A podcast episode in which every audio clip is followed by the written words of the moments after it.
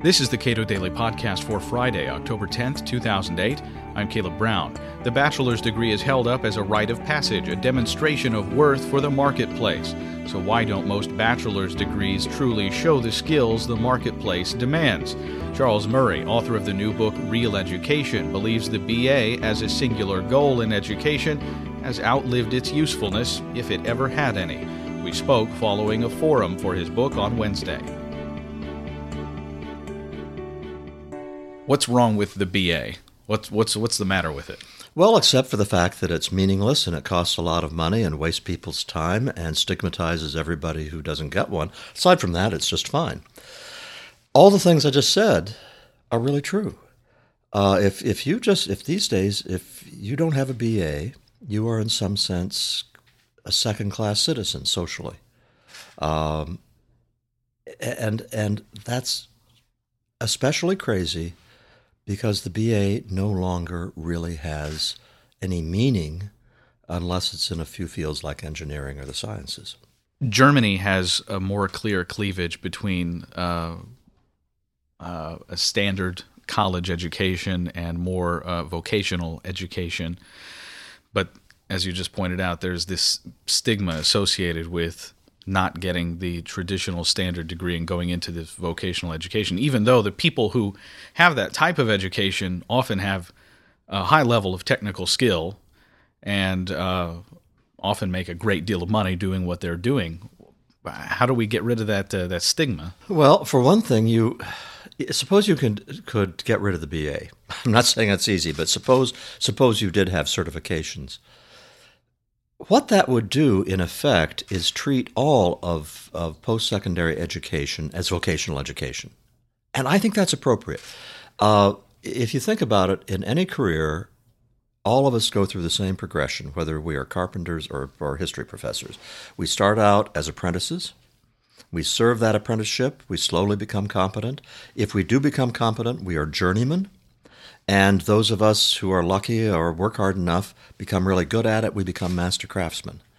And I think it's appropriate to think in those terms so that you can see the commonality in any vocation in acquiring that kind of mastery. And there is nothing magic about the college degree which separates you out from that, that common trajectory. How does this idea of getting rid of the BA uh, meet up with what we think of as school choice? Almost all parents are desperate to have their children go to college because they recognize the degree to which that if you don't get the BA these days, that uh, that they see them, the, the kids see themselves as failures. It's going to be a gradual process whereby the BA becomes demystified. It's helped along every time you have somebody who's really rich and successful who doesn't have a BA. So we need lots more Steve Jobs and Bill Gates, neither one of whom has a BA. Uh, we need we need we also need to have the substitute for the BA.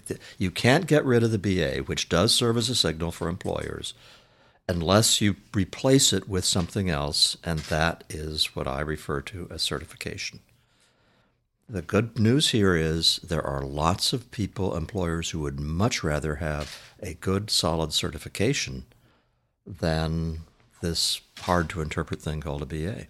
In software and a few other areas, those types of certifications already exist, but there is still that push to have a BA even in those fields. Yeah, I, I would always thought that Microsoft uh, and Google would not care about uh, uh, the BA, that they'd be much more interested in evidence that the kids spend all his time in high school hacking into other computers. Uh, I'm told that, in fact, Microsoft and Google do look for BAs.